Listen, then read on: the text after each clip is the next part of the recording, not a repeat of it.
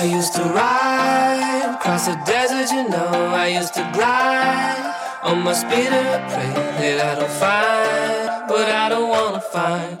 Waiting for me around the corner, oh no, no. Welcome to Closing Crawl, a fan made Clone Wars recap podcast. I'm Matt Hayward saying hello there from Burlingame, California. Let's go around the table and introduce ourselves. McCormick, how would you describe the Clone Wars? It's it's like a cartoon. Well, this the show is a cartoon. You you know that, right? Well, th- Very good. And Drew, what would you say are some of the major recurring themes in this show? This is twice this episode that Ahsoka has slept on top of the sheets, fully clothed, with her boots on. Uh, Jared, any reaction to that?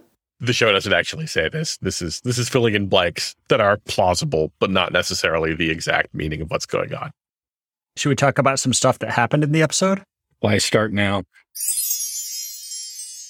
Yeah.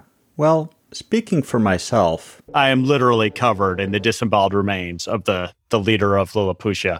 Lilliputian. What's the name of that planet, Jared? Lilliput. Patatite Patuna is the name of the planet. last question, everyone. What moment would you say held the most emotional salience for you in the series so far?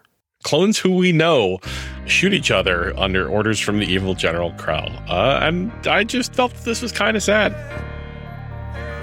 I have a lot of uh, a lot of pity for the situation the clones find themselves in. I appreciate their love of family, uh, such as it is. the fact that it's Waxer, like someone we actually like and know and respect and is Nira's friend, I wasn't expecting it to hurt that much, but that one hurt a little bit. I did. I don't know Numa. Is this the Numa Numa guy? Numa was the uh, little girl on Ryloth who Waxer and Boil rescued. And also, she was, uh, production note, the DJ who invented the hamster dance song. She was the one who could only say like brother in her native language or something like that. Yeah. Yes. She kept using this guy's name, like Hermano. Let me tell you something, Joe. We're gonna track this Hermano down, okay? And we're gonna nail him. Because if anyone's gonna go out with that girl, it's gonna be one of us. Right. Me.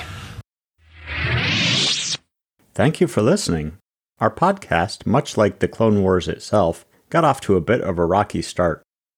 The audio improves around our 14th episode, which is when we begin covering Season 2 of the Clone Wars.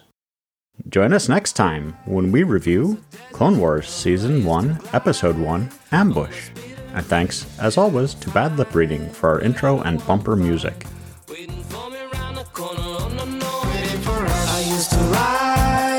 The desert, you know. I used to glide on my that I don't find. Crispy bodies by the door.